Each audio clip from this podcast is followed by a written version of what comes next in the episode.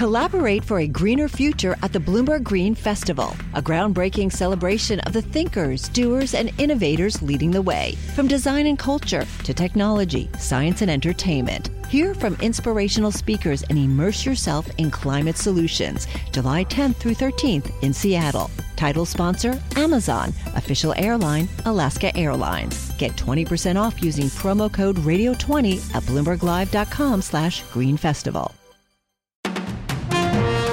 This is Bloomberg Daybreak Weekend, our global look at the top stories in the coming week from our Daybreak anchors all around the world.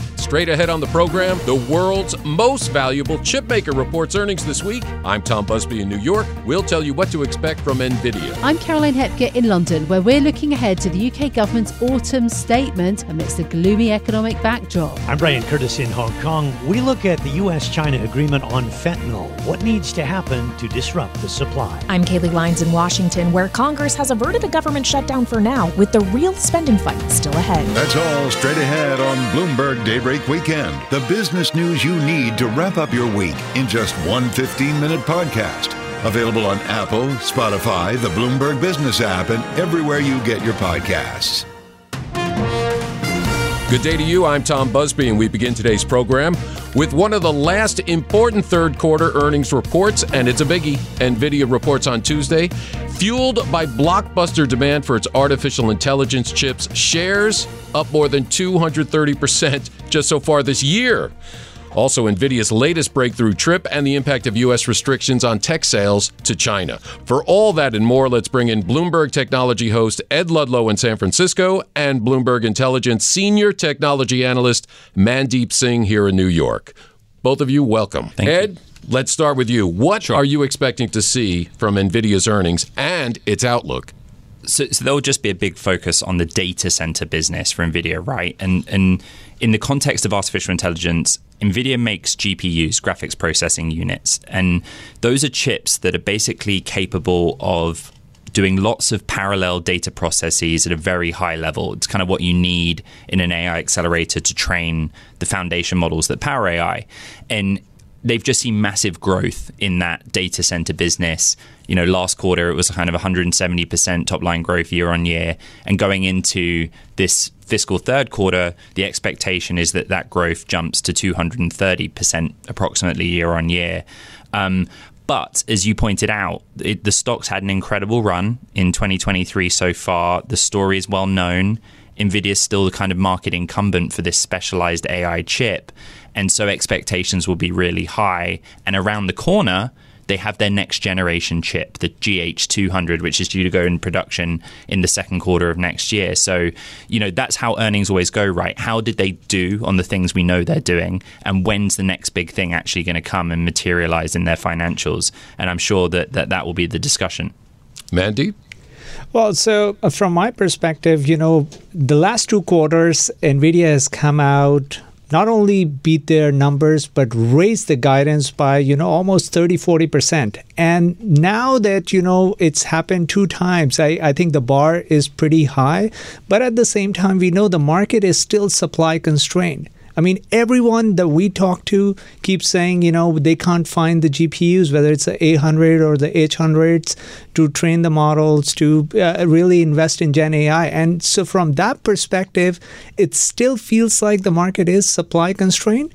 And that goes in NVIDIA's favor. Look, there, there are announcements from Microsoft uh, yesterday and then from AMD uh, saying that their GPU business could be 10, uh, $2 billion run rate uh, in 2024. But when you compare to where NVIDIA is, uh, we're talking about 60 billion in data center revenue next year or, or even higher. It just tells you like they have the dominant share and they continue to be the preferred accelerator for anyone who is training these large language models. And Mandeep, let me jump in and kind of help out the audience with some of what you said. So, supply constrained means that basically uh, there is more demand for their AI accelerators or GPUs than they can actually make right now, and that's kind of important because the the risk or the unknown in the background is China. And China, in the data center context, has been like 20 to 25 percent of their, their business historically. And there are technology export curbs. And how originally NVIDIA got around that was to make a lower spec version of the H100 called the H800 or a lower spec version of the A100 called the A800. Those were GPUs specifically for the China market that were conforming with the US uh, technology export curbs that were put in place. Those curbs were then expanded, and you probably noticed last week some activity in, in the share price around reports that they're planning three new chips, next gen, even lower spec, to comply with those with those curbs. But the reason I make that point, and, and I'm interested in your take on this, Mandeep, is that when you're supply constrained, if one of your big markets, China, is is a worry or a problem, there's plenty of demand elsewhere you know, from countries and companies all over the world who are who are kind of clamoring to to get hold of those those specialist GPUs. And I know that that on the Bloomberg Technology Show and everyone I speak to, that's certainly the case, right? People would say, "Oh, I'll, I'll take some of those if we can get them." Yeah, and uh, look, uh, the way to model the revenue for NVIDIA or AMD, uh, you know, the lift from Gen AI is look at the hyperscaler capex. I mean, these are still the largest customers for these chips because all these chips are being deployed on public cloud. And we know Microsoft has raised their capex expectations, uh, Google not so much. And uh, Jensen was there at the Microsoft event. So it just tells you that, you know, there is an appetite to get get these chips, however many NVIDIA has. And, you know, if it's a hyperscaler, they're going to buy it, even if they're investing in their own chips. And right now, the definitely the market seems like, you know, uh, there is a huge appetite for whatever NVIDIA is making on the accelerator side. Exactly. And it's kind of important to like think about how those chips manifest in the real world. You just outlined it, but in the quarter gone, I actually visited NVIDIA and I got my hands on the now infamous H100. And when we're talking about GPUs or literally semiconductors that are the brains behind training AI models, it's not like a chip you can just hold in your hand. You know, when people say, "Oh, I, I secured a cluster of ten thousand H100s," they don't just sort of have them in a bag slung over their shoulder. As Mandeep explained, these GPUs go in combination, several GPUs into a box called a server design. That server design goes alongside dozens of others into the infrastructure that forms data centers. We're talking about like massive scale here. And what NVIDIA has done and, and how it's been able to maintain its lead is that right now the work that's being done on AI is training uh, foundation models or large language models that have billions and billions of parameters, tens of billions, sometimes hundreds of billions of parameters. Only the H100 can can really handle that right now. And what was so interesting, Mandeep, you referenced the news from um, AMD, but p- specifically Microsoft coming out with its own silicon this week um, the Azure Maia 100, you know, from what I can tell, that's an AI accelerator that's much lower spec, right? And and it will do some of the more the smaller models, more basic models.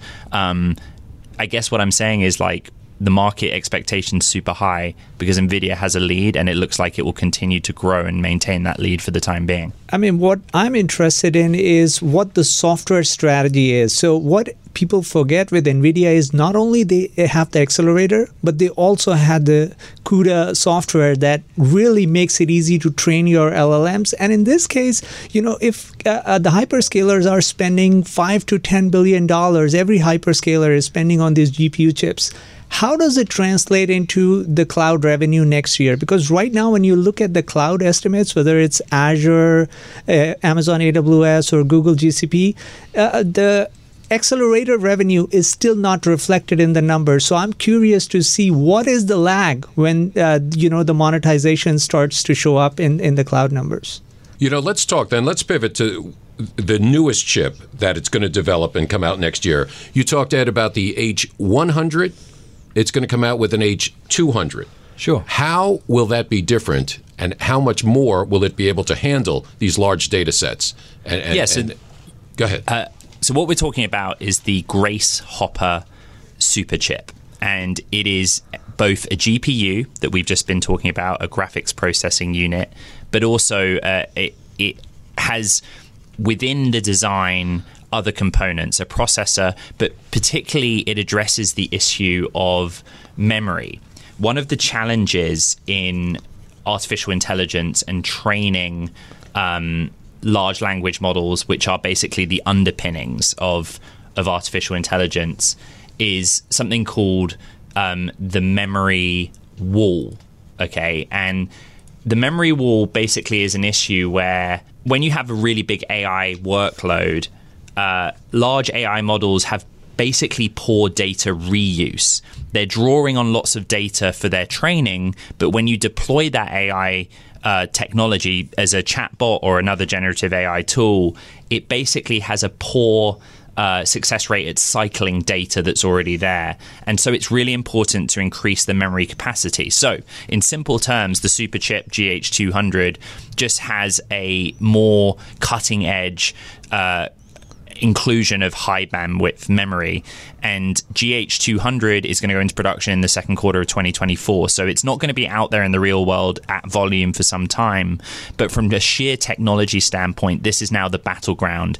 If you look at AMD's equivalent, their AI accelerator, they lean very heavily in this idea that they've addressed the high bandwidth memory issue but AMD ain't going to be in production at volume for some time as well. Well, a lot to look forward to. Our thanks to Bloomberg Television technology host Ed Ludlow in San Francisco and Bloomberg Intelligence senior technology analyst Mandeep Singh here in New York. Catch Bloomberg Technology weekdays at noon Wall Street time and get the B Tech podcast wherever you download.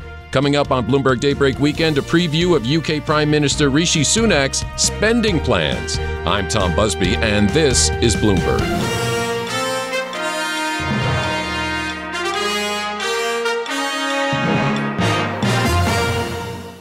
The countdown has begun. This May, a thousand global leaders will gather in Doha for the Qatar Economic Forum powered by Bloomberg, held in conjunction with our official partners, the Qatar Ministry of Commerce and Industry and Media City Qatar, and premier sponsor QNB. Join heads of state, influential ministers, and leading CEOs to make new connections and gain unique insights. Learn more at QatarEconomicForum.com.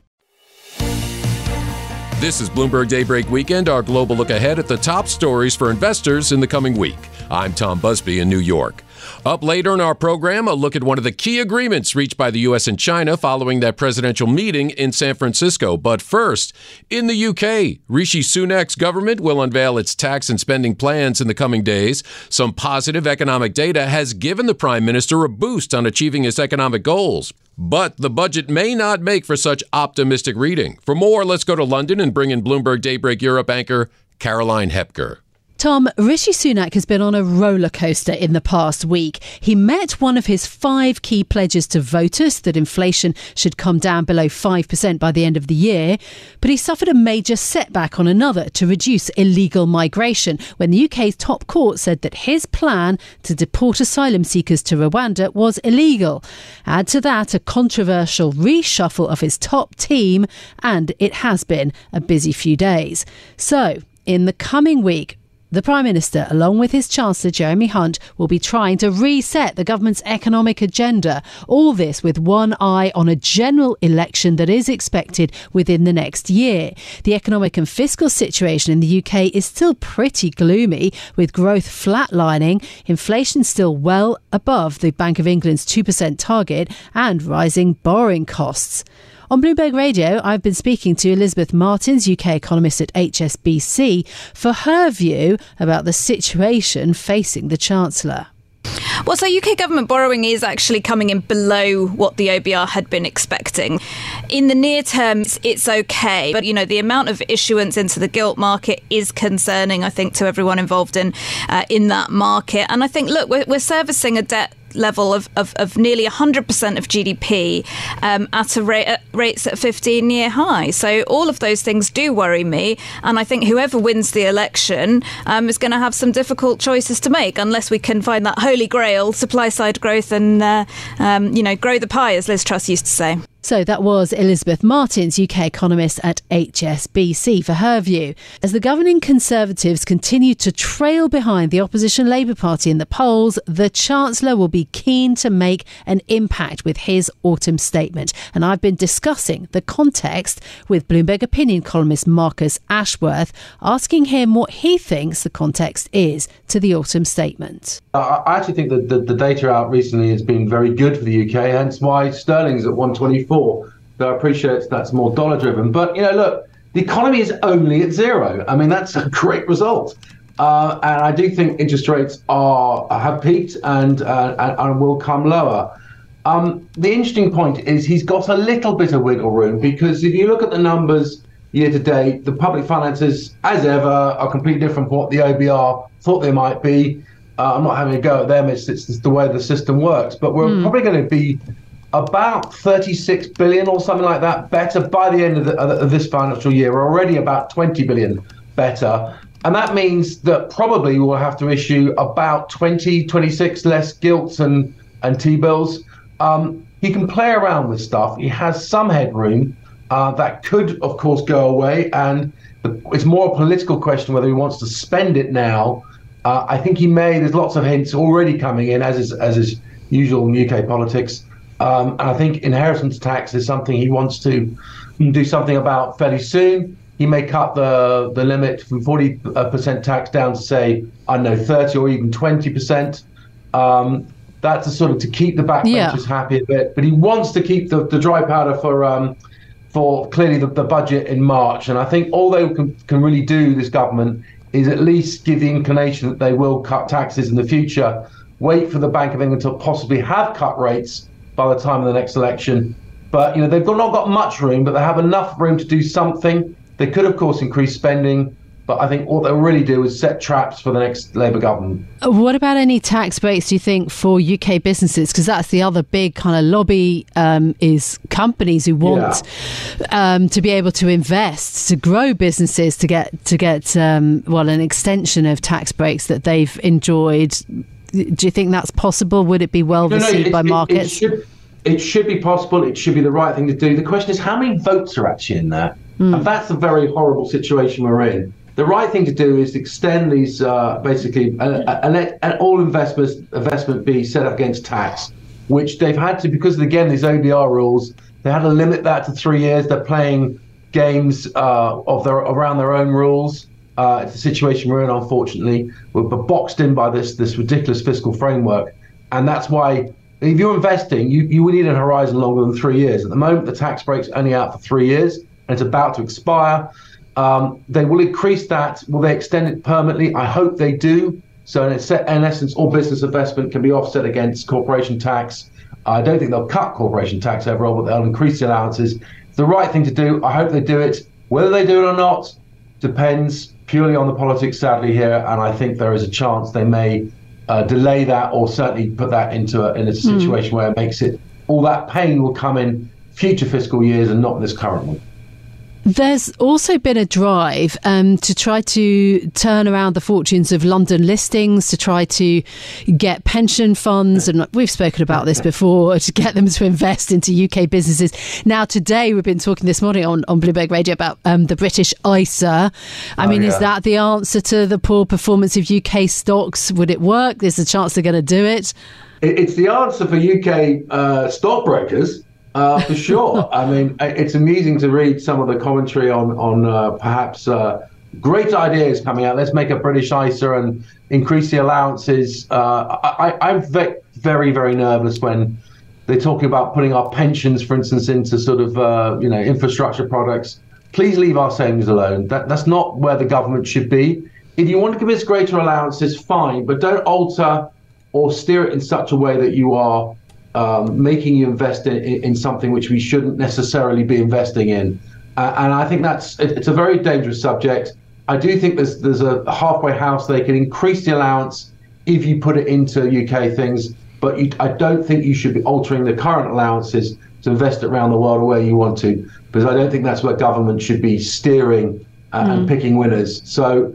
Uh, yes, they may play with this. This has been flagged quite hard, so I imagine there will be something whether they leave it till uh, the budget or they do it now, they also said, I don't know. But yeah, we might get something on that to, to sound all pro British. The issue, you know, more broadly is about the kind of inflationary pressures and what the Bank of England does. I mean, put that into context. Uh, how much further does the Bank of England have to, to work to bring down inflation in the UK?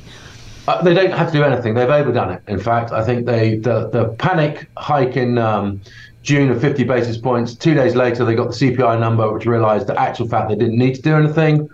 Uh, and we've seen with the numbers out um, earlier this week that you know, particularly services inflation down to 6.6. That's already well above where the Bank of England expects to be at 6.9 at the end of this quarter. Um, they've overdone it, as has, I think, the European Central Bank uh, as well. Um, which brings us into, as I said, I expect a rate cut before the next election, um, as I think the economy, um, as I said, flatlining at zero, it's a mm. fantastic mm. result. Uh, you know, our economists expect a, a, a overall drop of one full percentage point in gross domestic product over the course of the next year. I think that's certainly possible, and I think we'll be talking more about the prospect of inflation coming down too quickly and, mm. the worries again of getting below that target uh, a little bit earlier than they expected. So I, okay. I think the cost of living crisis, we're, we're now, to we say, reversed. Earnings are now substantially above where inflation is. I think food prices can continue to come down. We've already seen the energy stuff wash out. So yeah. I personally think we'll get some good news on that front. That was Bloomberg opinion columnist Marcus Ashworth. My thanks to him for joining me. I'm Caroline Hepker here in London. You can catch us every weekday morning for Bloomberg Daybreak Europe beginning at 6am in London. That's 1am on Wall Street. Tom. Our thanks to Bloomberg Daybreak Europe anchor Caroline Hepker. And coming up on Bloomberg Daybreak Weekend, the plan for a crackdown on fentanyl by both the U.S. and China. I'm Tom Busby, and this is Bloomberg.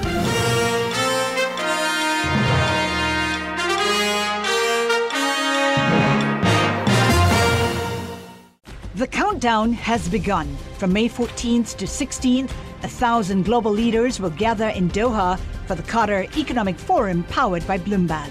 Join heads of state, influential ministers, and leading CEOs to make new connections, gain unique insights, and uncover valuable opportunities in one of the world's most rapidly rising regions. Request your invite for this exclusive event at QatarEconomicForum.com. I'm Tom Busby in New York with your global look ahead at the top stories for investors in the coming week. The U.S. government avoids another possible shutdown, at least for now as we'll look at what's next for Congress. But first, the deal that President Biden reached with Chinese President Xi Jinping to combat the manufacture and export of fentanyl into the U.S has been characterized by senior U.S. officials as the most important agreement coming out of that summit. So, what's next? What steps are needed to disrupt the supply? For more, Bloomberg Daybreak Asia anchor Brian Curtis speaks with Michelle Cortez, Bloomberg medical science and tech reporter. Tom, we focus on one of the key areas of agreement between President Biden and Chinese leader Xi Jinping combating the spread of fentanyl. Fentanyl is a synthetic opioid produced by companies in China. China said that it would take actions to prevent the raw materials of the drug, known as precursors, from being exported without controls. The precursors find their way into Mexico and into the hands of primarily two criminal gangs the Sinaloa cartel and the Cartel Jalisco New Generation. The gangs synthesize the chemicals into fentanyl and hire U.S. citizens, for the most part, to smuggle the drugs into the United States. So, how does that chain get disrupted? Well, joining us now is is Michelle Cortez from Bloomberg's Global Business Asia team. So, in terms of how does it get disrupted, I suppose it's at the source. That's what this is all about. Can they do it? good news, of course, that China and the U.S. are working together on pretty much anything these days. We're a fan of that. But particularly when we're talking about something like the opioid crisis, which is killing about 150 Americans every single day. And Brian, you're exactly right. What they're doing is they're going after the source material, the active pharmaceutical ingredient for the fentanyl. China is the manufacturing hub of the entire world. That is certainly true for pharmaceutical products. And fentanyl is an improved drug. It is used for real medical reasons. And a lot of that production comes out of China. But what is also happening is this illegal production that is being also done in China and for a long time was fed directly to the U.S. There was a crackdown on that, and what has happened since then is a lot of those precursor ingredients are now being sent to Mexico in the form of powders and liquids. They're being built into medicines, pills, and and drops that are smuggled over the border, as you pointed to, getting to Americans. And it's that piece. It's actually nailing down who's making the active ingredients in China, making sure that only the legitimate stuff is yeah. shipped out to the right place. So, do we know much about? the way in to these companies and the flow out of the of the of the chemicals. Right. So that's exactly the point. We don't know certainly as people in general as users as reporters we don't know who's making real fentanyl who's making illicit fentanyl and where it's going. That is going to require the chinese government to really buckle down and to put money time and effort into organizing and they're going to really have to put effort into figuring out which companies, which manufacturing plants are making what medicines and where they're sending it. And that's the piece. That's where the rubber hits the road that they're going to have to actually do the investigations, the bureaucracy, the paperwork, all of that kind of nitty gritty stuff. It is not easy. It is not going to be fast, but that's the stuff that's going to have to happen in order to reduce the trade. It's always something of a black box in China. It's not easy to know exactly what sorts of control controls there are. Do we know much about the controls that are already in place and, and what needs to be added? Well, we certainly know about the controls where the Food and Drug Administration comes in and reviews all of the manufacturing that's happening to make sure that it's being done on the up and up. So anything that is FDA approved manufacturers, those companies we know the problem is is that that's not where the issue is. That's not the companies normally that are sending out the illicit material. And so finding those companies, people who are doing things on the side, perhaps who have the knowledge, maybe they're getting the access to these ingredients for things that aren't actually medicines. It, they're used in many other things, painting and automotive uses, stuff like that. These these chemicals aren't just medicines. So there's a lot of different avenues where you can get into that, and we are going to really be relying on the Chinese government to to to buckle down and, and dig deep to find them. Well, let me ask you this. If by chance we get serious controls put in place, what's to stop the Mexican cartels from accessing this material elsewhere? Is it is it really hard to make? Is it really China that specializes in this? Well, we have seen since the crackdown on China in in about 2019 that a lot of this effort has shifted over to China. I mean, has shifted over to India. China and India are the two big active pharmaceutical ingredient producers for the world, and we have seen that shift. It is difficult to make medicines. We see that with shortages of generic drugs and many other medicines, you know, things for cancer, chemotherapies, really important things, it is not easy to just cr- crank something up and start generating these medicines and rolling it out. So it would be difficult for Mexico to actually start producing it for these crime cartels to be doing it on their own. They need to get the access to it from somewhere. But whether or not they can shift all of the demand, all of the supply to India or other other manufacturing powerhouses, we'll have to watch. And Michelle, from the medical science standpoint, uh, why is it that fentanyl is killing so many people? It is all overdose. fentanyl is a synthetic opioid, an incredibly powerful medication. It's a hundred times stronger than morphine, for example.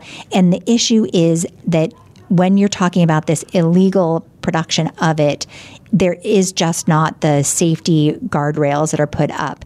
And it is so powerful, so potent, and so inexpensive that it's easy for these crime syndicates to make their their pills and their other drugs slip in a little bit of fentanyl to kind of give the other ingredients a, a boost so that you're still getting some kind of a some kind of a, a, pain relief, some kind of a you know a, a, drug benefit from it in terms of illegal drug benefit, but it's much less expensive.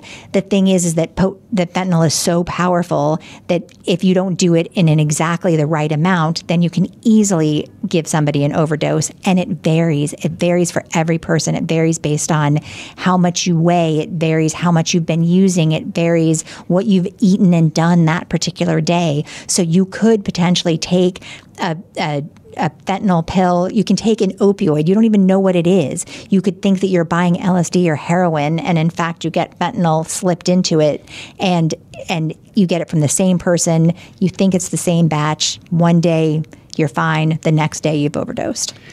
In any case, the spotlight has really been shown now on this this triangle uh, from China to Mexico to the United States, and we can all hope for progress on uh, you know stopping or combating some of the distribution. But will there be other benefits as well? More like just on educating the public about what's really happening here. Well, anytime you can educate the public, that's definitely going to be a good thing. And absolutely, we know that certainly from the U.S. perspective, there's been a lot of excitement and and celebration around the fact that they have gotten some meeting of the minds with China when it comes to this because in the US, there has been effort made to reducing the supply, to catching it early, and to trying to reduce demand. But that is just so very, very difficult to do. And the hope is that by actually hitting some of that supply early, that you can reduce the, the demand, you can reduce the access, you can reduce the give and take on that end. So when we have some positive news, that's great. Something welcome to tell Americans that something that is affecting every single community, every single town, all across the country. Everyone knows somebody who has either died from this, been exposed to it, maybe had to give a life saving Narcan dose to someone. Some of our colleagues actually carry it around with them just because they live in big cities and have had to use it. So anything that's positive, definitely will take it. Michelle, thanks so much for your insights. Michelle Cortez from Bloomberg's Global Business Asia team. Michelle is a specialist in health technology and medical science. I'm Brian Curtis along with Doug Krisner. You can catch us every weekday here for Bloomberg Daybreak Asia, beginning at 7 a.m. in Hong Kong and 6 p.m. on Wall Street. Tom? Our thanks to Bloomberg Daybreak Asia anchor Brian Curtis. And coming up here on Bloomberg Daybreak Weekend, the U.S. once again averting a government shutdown. For now, we head to Washington next. I'm Tom Busby, and this is Bloomberg.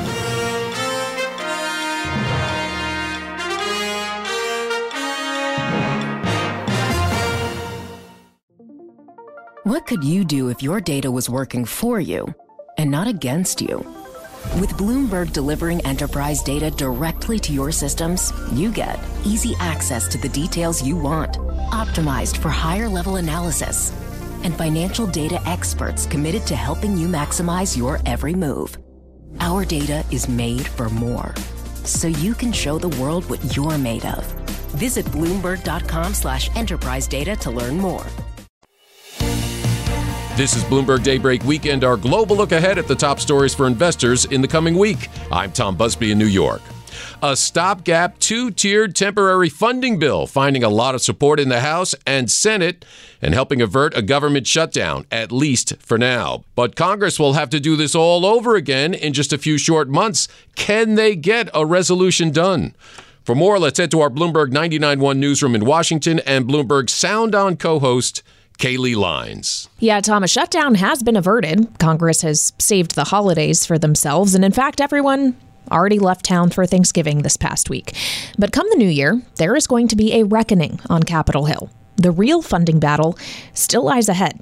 This stopgap continuing resolution only extends funding for some parts of government until January 19th and the other parts until February 2nd.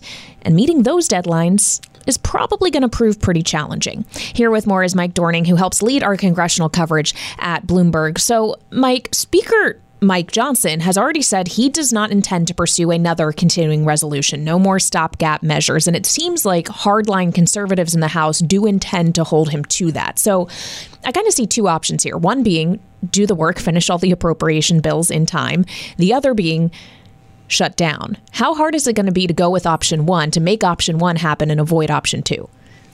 Well, actually, I think at the end of the day, it'll probably be something in between the two, although it may involve a shutdown. Um, they've sort of teed up what the, the, the the conservatives don't like the omnibuses, but almost mm-hmm. like little mini buses, where you won't do all the twelve appropriations bills because it just looks like there's just divisions in the Republican Party that are blocking them from even getting some of them out of the House with a Republican version of them, let alone you know actually compromising with Democrats and coming up with something but it does tee up like essentially two tranches of um, global settlements one for mm. part of the government initially and then uh, some one for the rest of the government in early February and I think there's a very high risk of a shutdown you know in at least the first instance and probably maybe both instances um, because the divisions are just so great Well, and to your point on divisions, specifically the divisions within the Republican conference,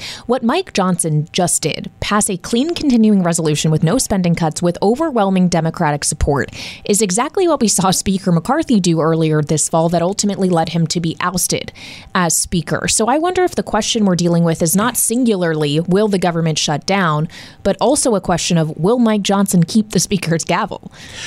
I think that if that becomes a problem, it'll be a problem in late January, mm-hmm. early February, when all of this comes to a head, and and they are teeing it up for the sort of grand fight over funding the government to be then. You know, he, he does come into this with some credibility, and any reasonable person would say, hey, he was barely in the speaker's job three weeks when mm. you know he's facing a shutdown. So you got to give him some ability to get give an extension, and he is really a sort of a core, very credible, very conservative guy. I mean, this is a guy who basically came up representing the Christian right in lawsuits mm. before he ever ran for elective office. So that wasn't some opportunistic, you know, positioning himself for the Republican primary. This appears to be who he is. So much like Nancy Pelosi was like this incredibly progressive person with this long track mm-hmm. record, mm-hmm. and she was able to have credibility with progressives, this is a guy who is a true ultra conservative. He called himself an arch conservative, and that helps his credibility for now until the rubber meets the road the end of January, beginning of February. So the outlook is murky, to say the yes. least. Mike Dorning, one of the leaders of our congressional coverage here at Bloomberg in Washington, thank you so much. And Tom, the fight ain't over yet. Thank you, Kaylee. That was Bloomberg Sound On co host Kaylee Lines reporting from our Bloomberg 99.1 newsroom in Washington. And you can hear Sound On weekdays, 1 to 3 p.m. Wall Street time on Bloomberg Radio. That does it for this edition of Bloomberg Daybreak Weekend. Join us again Monday morning at 5 a.m. Wall Street time for the latest on the markets overseas and the news you need to start your day. I'm Tom Busby. Stay with us. Top stories and global business headlines are coming up right now.